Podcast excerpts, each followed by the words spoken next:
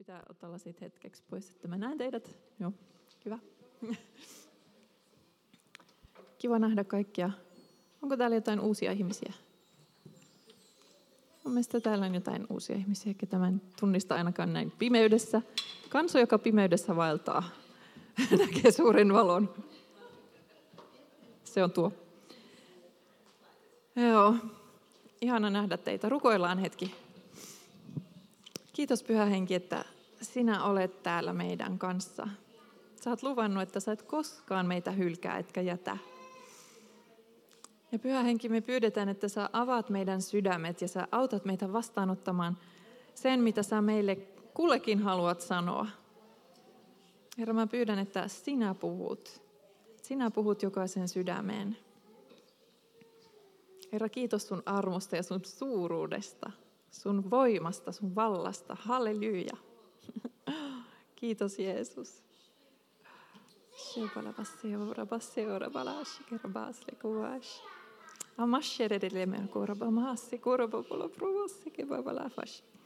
Mä koen vain, että Herra haluaa muistuttaa, että, että ei, katsota, ei katsota vihollisen touhuja.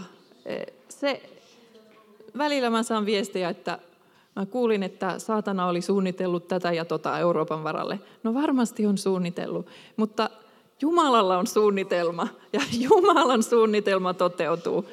Ei meidän tarvi pelätä mitään saatanan suunnitelmia eikä mitään hänen jekkuja, koska Jumala on paljon suurempi. Halleluja! Ei meidän tarvi pelätä mitään vihollisen suunnitelmia, vaan kiinnitetään katseemme Jumalan suunnitelmaan. Sehän on se suunnitelma, jossa meillä on paikka ja josta me ollaan osallisia ja jossa me voidaan jotakin tehdä. Ei meidän tarvitse edes miettiä vihollisen suunnitelmia. Miettiköön itse niitä hän. Jätetään me sikseen ne turhat mietinnät. No niin, aamen. Mä laitoin sinne, jos Krisu osaa näyttää Annelle, että miten laittaa ne raamatun paikat tuonne seinälle, niin Mä laitan siihen pienen lapun, missä lukee ne. Ja tulkilla on myös lappu. Se oli siinä mikin alla. Hmm. Uusi lappu. Joo, olen kehittynyt. Okei, eli mennään Efesolaiskirjeeseen kaksi. Aina voi kehittyä. Mä oonkin sanonut aina, että mä oon yli 40, sitä mä en ole sanonut aina, mutta jos ei kukaan tiennyt, jos ette huomanneet. Jos luulitte, että mä oon 20, niin mä oon yli 40. Mutta mulla on suunnitelma, että sitten kun mä oon 50, mä oon paremmassa kunnossa kuin mitä mä olin, kun mä olin 40. Ja sitten kun mä oon 60, mä oon paremmassa kunnossa kuin silloin, kun mä olin 50. Ja sitten kun mä oon 70, mä oon paremmassa kunnossa kuin silloin, kun mä olin 60 ja näin edespäin. Ja sitten kun mä oon 102, mä muutan kotiin. Nyt tiedätte. Okei, Efesolaiskirje 2. 4-10. Mä en enää muista, mikä pointti tuossa oli, mutta nyt tiedätte. Joo, Efesolaiskirja 2, 4-10.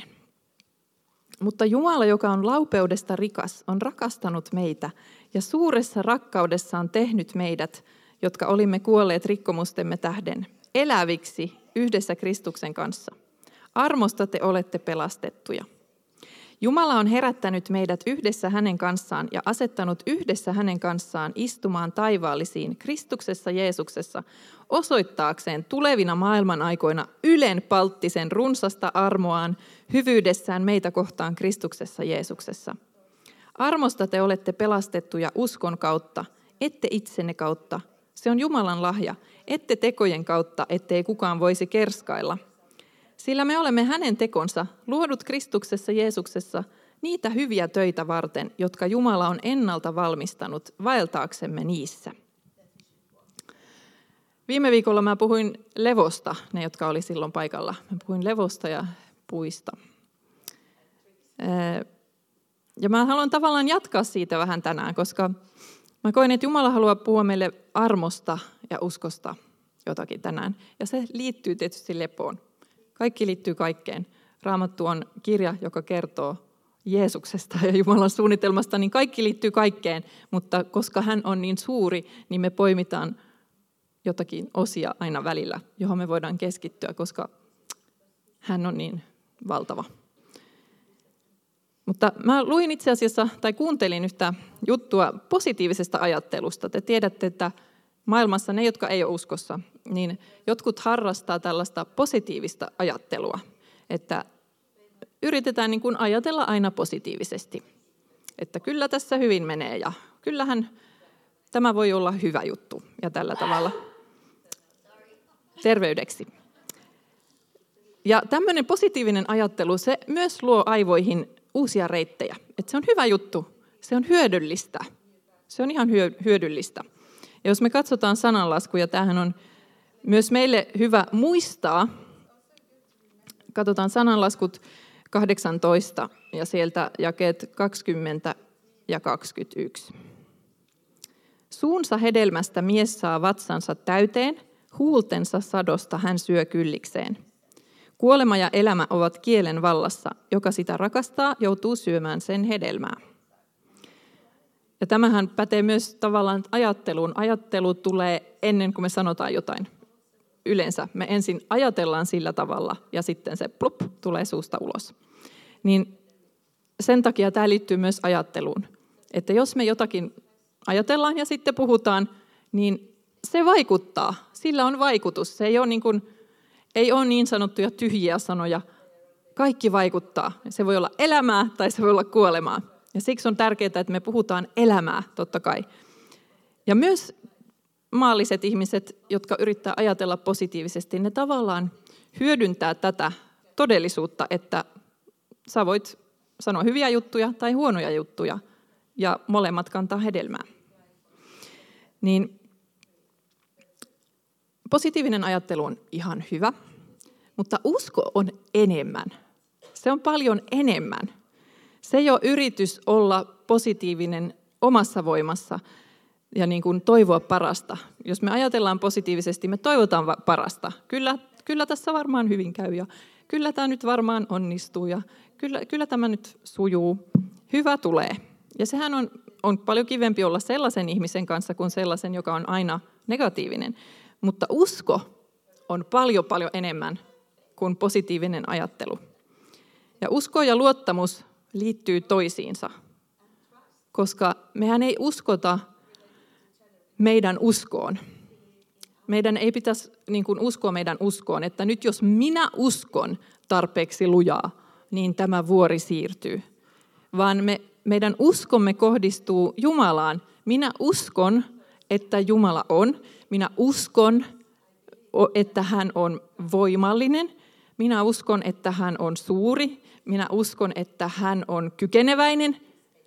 Ja siksi me myös katsotaan hänen suunnitelmia aika vihollisen, koska Jumala on kykeneväinen. Hän on suuri. Hän on paljon voimallisempi kuin meidän positiivinen ajattelu. Totta kai sekin on positiivista. Se on positiivista, että me ollaan uskossa, mutta se usko on paljon vahvempaa kuin positiivinen ajattelu, koska usko siirtää vuoria. Mutta nimenomaan usko häneen, usko Jeesukseen, että hän on voimallinen. Me ei uskota meidän omaan uskoon ja meidän omaan uskomisen kykyyn, vaan me uskotaan häneen. Me luotamme Jumalaan. Ja siksi se on paljon voimallisempaa. Ja mehän pelastumme, koska me uskomme hänen armoonsa ja me vastaanotamme sen. Jeesus on pelastanut koko maailman, Raamattu sanoo. Mutta vain uskossa me voidaan ottaa se vastaan. Usko auttaa meitä ottamaan sen vastaan. Ilman uskoa me ei oteta sitä vastaan. Se on tarjolla kaikille, mutta kaikki ei osaa ota sitä vastaan. No niin, sen verran positiivisesta ajattelusta. Mennään Jesajaan sitten. Jesaja 54 ja jae 2. Laajenna telttasi ala, levitä majojesi seinäkankaat, älä säästele. Pidennä telttaköytesi ja vahvista vaarnasi.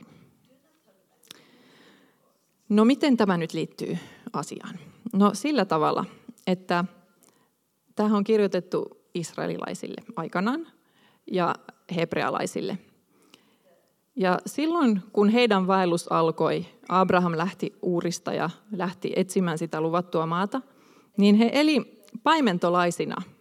Eli heillä oli ne kaikki eläimet mukana, satoja ja tuhansia jopa eläimiä mukana.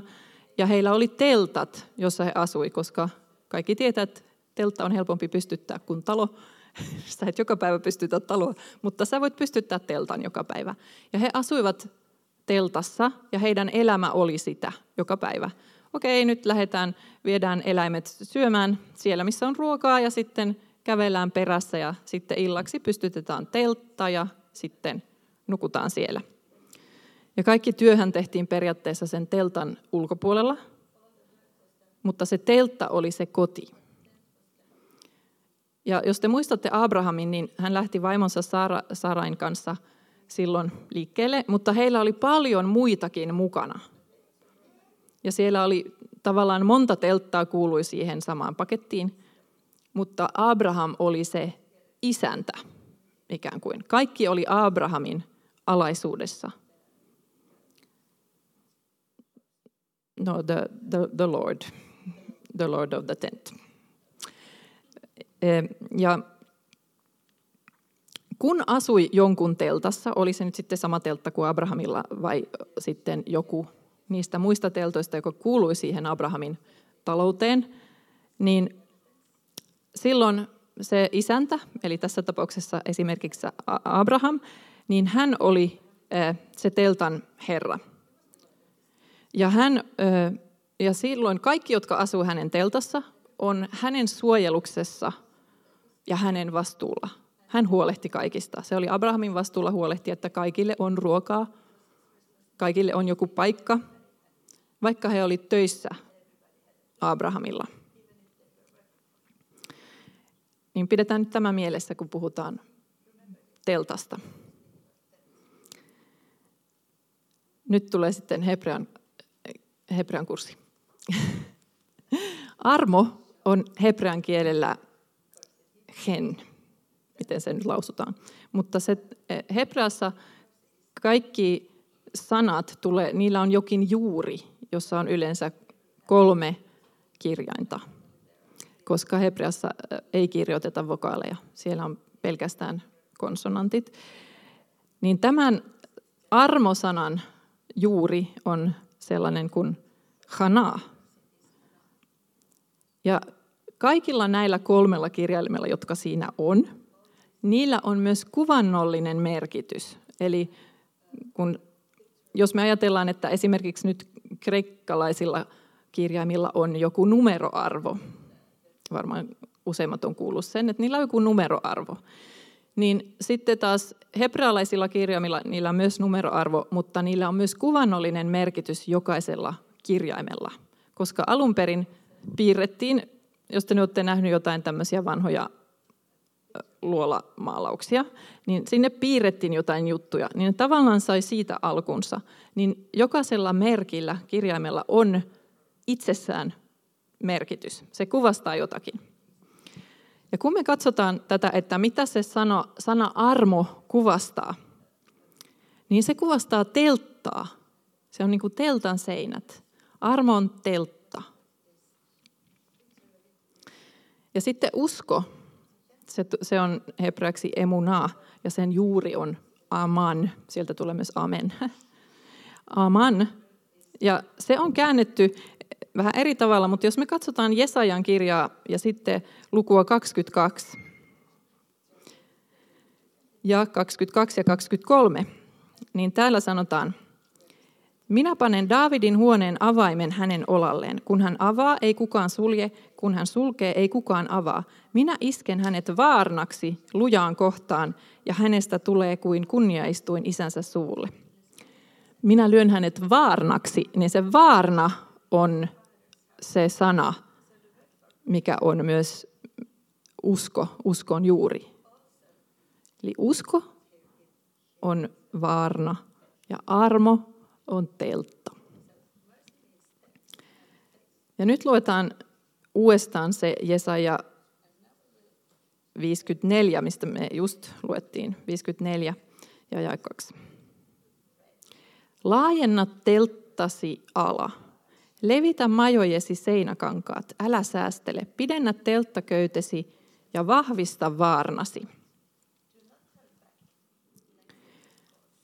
Niin mitä tässä nyt sanotaan, jos me ajatellaan näitä hebrealaisia juttuja? Laajenna telttasi ala, levitä majojesi seinäkankaat. Niin tässä puhutaan armosta. Laajenna armoa. Pidennä telttaköytesi ja vahvista vaarnasi. Jos vaarna on usko, niin se on se usko, joka pitää sen armon paikallaan. Pysyttekö kärryillä? Joo, hyvä. Täällä on niin pimeää, että ei näe. Kun me tullaan uskoon, niin me, meidäthän on armosta pelastettu uskon kautta, eikö? Eikö me luettu niin Efesolaiskirjasta? Armosta pelastettu uskon kautta. Niin ikään kuin meidän päälle on lätkästy teltta, pst, ja me, meidän usko pitää sen siinä. Mutta me voidaan laajentaa sitä telttaa, kun meidän usko kasvaa ja me voidaan siirtää sitä vähän kauemmas, niin että siitä teltasta tulee paljon isompi teltta. Niin se voi kasvaa. Usko vahvistuu ja armo laajenee. No armene, äh, laajeneeko Jumalan armo? No ei Jumalan armo on valtava, se on joka aamu uusi. Mutta meidän käsitys siitä ja meidän usko siihen, että milloin me ollaan armon alla, se voi kasvaa. Koska me niin helposti uskotaan lakihenkisesti, että, että kyllä mun nyt kuitenkin pitää tämä tehdä. Muuten Jumala ei rakasta mua. Tai jos mä en nyt tätä tee, niin mä en ole tarpeeksi hyvä. Me helposti uskotaan niin, vaikka Jumalan armo kyllä riittää sinnekin, mutta meidän, meidän usko voi olla ihan tuossa, että on tosi pieni teltta, tosi tosi pieni teltta, yhden hengen teltta, mutta kun se on niin kuin perheteltta, niin kuin tosi tosi ison perheen teltta, ehkä enemmän semmoinen konferenssiteltta. Se on valtavan iso teltta. Ja mitä siellä teltan sisällä nyt olikaan, jos me mennään takaisin sinne Abrahamin aikoihin? No siellä teltan sisällä on, on lepo ja virkistyminen. Ja siellä on myös se isännän varjelus. Se on se meidän koti. Siellä me asutaan Jumalan teltassa. Jumala levittää telttakankaan meidän ylle. Ja siellä vallitsee hänen auktoriteettinsa. Jeesuksella on kaikki valta maan päällä ja taivaassa. Mutta se armo peittää meidät. Ja kun me ollaan siellä armossa, nimenomaan kun me ymmärretään, että me ollaan siellä armossa, niin silloin meillä on myös auktoriteetti eri tavalla. Me uskalletaan silloin mennä Jeesuksen nimessä ja heittää riivaa ja tulos ja heittää sairaudet ulos, koska me luotetaan siihen, että me ollaan Jumalan armon alla. Se ei ole kyse siitä, etteikö Jumalan armo ja Jumalan voima olisi riittäviä muutenkin, mutta me ei ehkä uskota sitä. Niin siksi meidän täytyy vahvistaa meidän vaarnoja, eli meidän uskoa niin, että me voidaan siirtää niitä kauemmaksi ja kauemmaksi.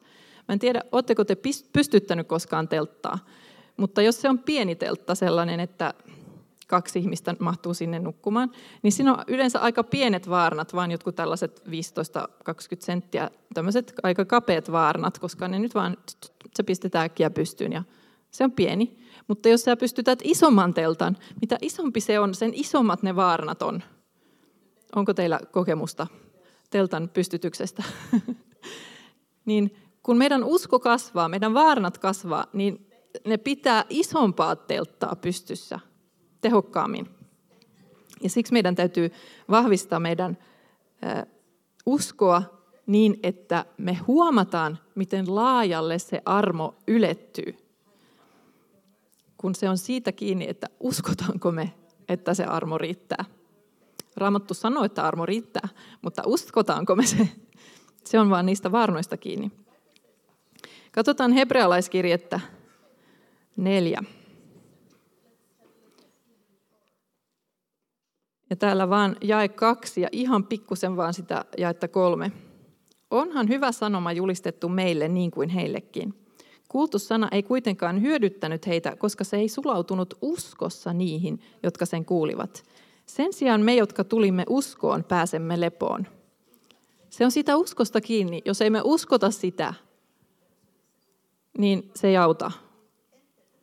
Se on vähän niin kuin, mun tyttö on just saanut ajokortin ja jos, jos mä sanon sille, että siellä on liukasta, ajan varovasti, siellä on liukasta. Jos hän ei usko mua, niin siellä on liukasta. se ei vaikuta siihen todellisuuteen, se uskooko hän sitä vai ei, mutta siinä voi käydä hänelle huonosti, jos hän ei usko sitä. Ja sama pätee meihin. Se Jumalan todellisuus on todellista, uskotaan me tai ei, mutta jos me uskotaan, niin sitten me toimitaan sen mukaan ja sitten me saadaan nähdä sen hedelmä. Joten siksi me tarvitaan sitä uskoa, jotta me päästään lepoon, jotta me päästään sinne armon telttaan, tai siis me ollaan siellä, mutta jotta me nähdään, miten laajasti se ulottuu, miten laajalle se ulottuu, niin me tarvitaan uskoa. Koska sitten kun me ollaan siellä armon alla, niin me ollaan levossa, koska me ymmärretään, että se ei ole meistä kiinni.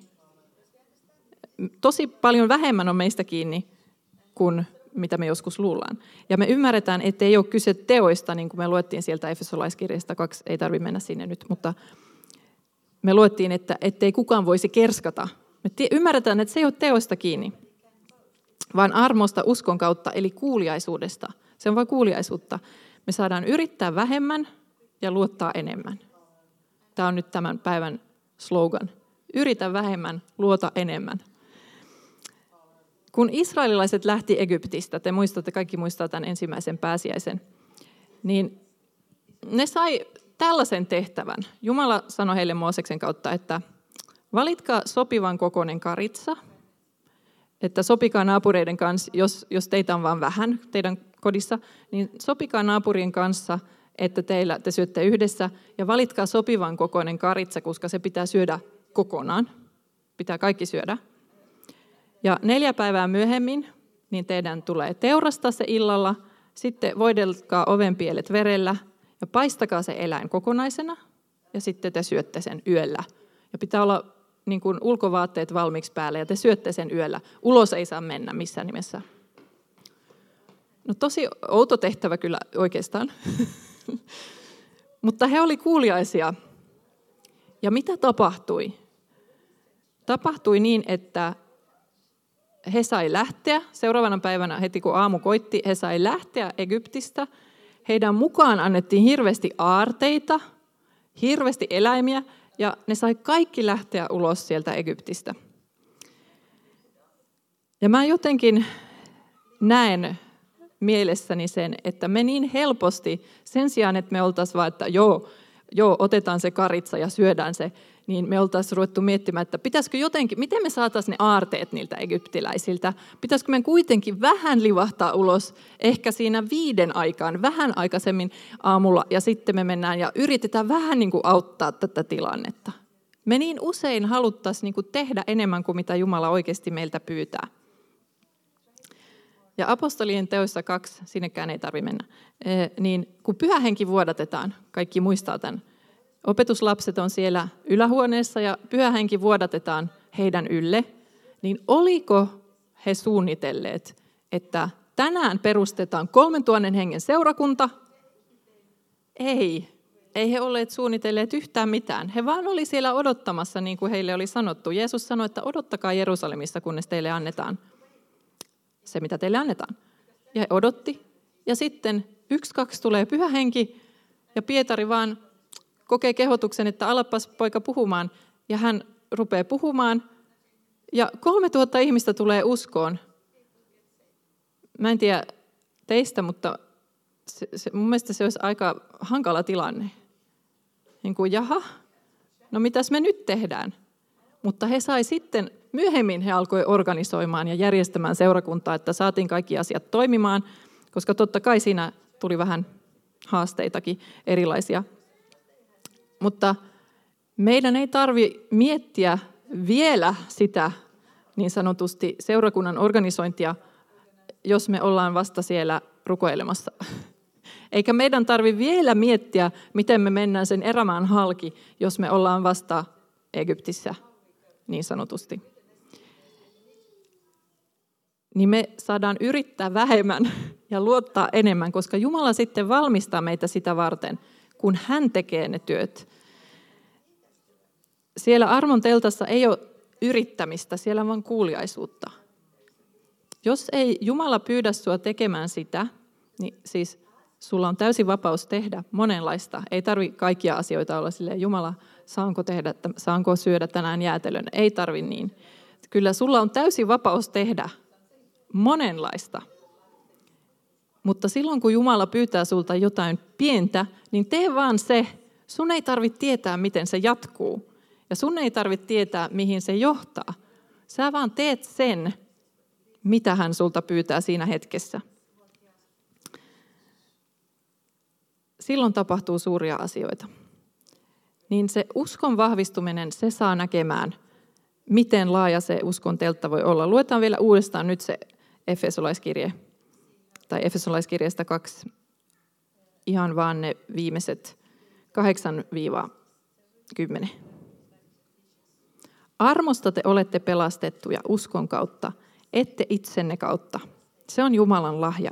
Ette tekojen kautta, ettei kukaan voisi kerskailla.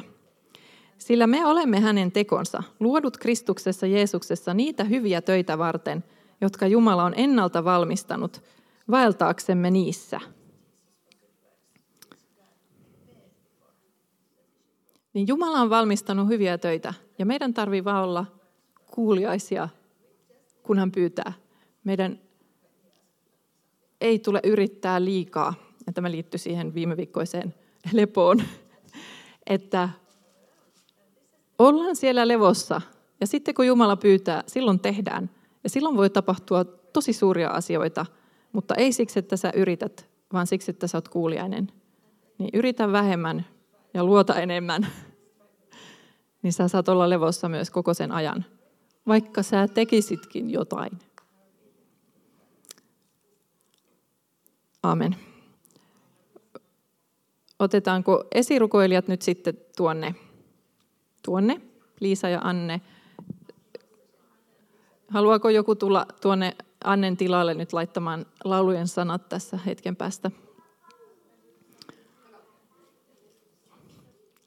Vilma tuli Helsingistä asti, jotta hän sai laittaa sanat. Ihanaa.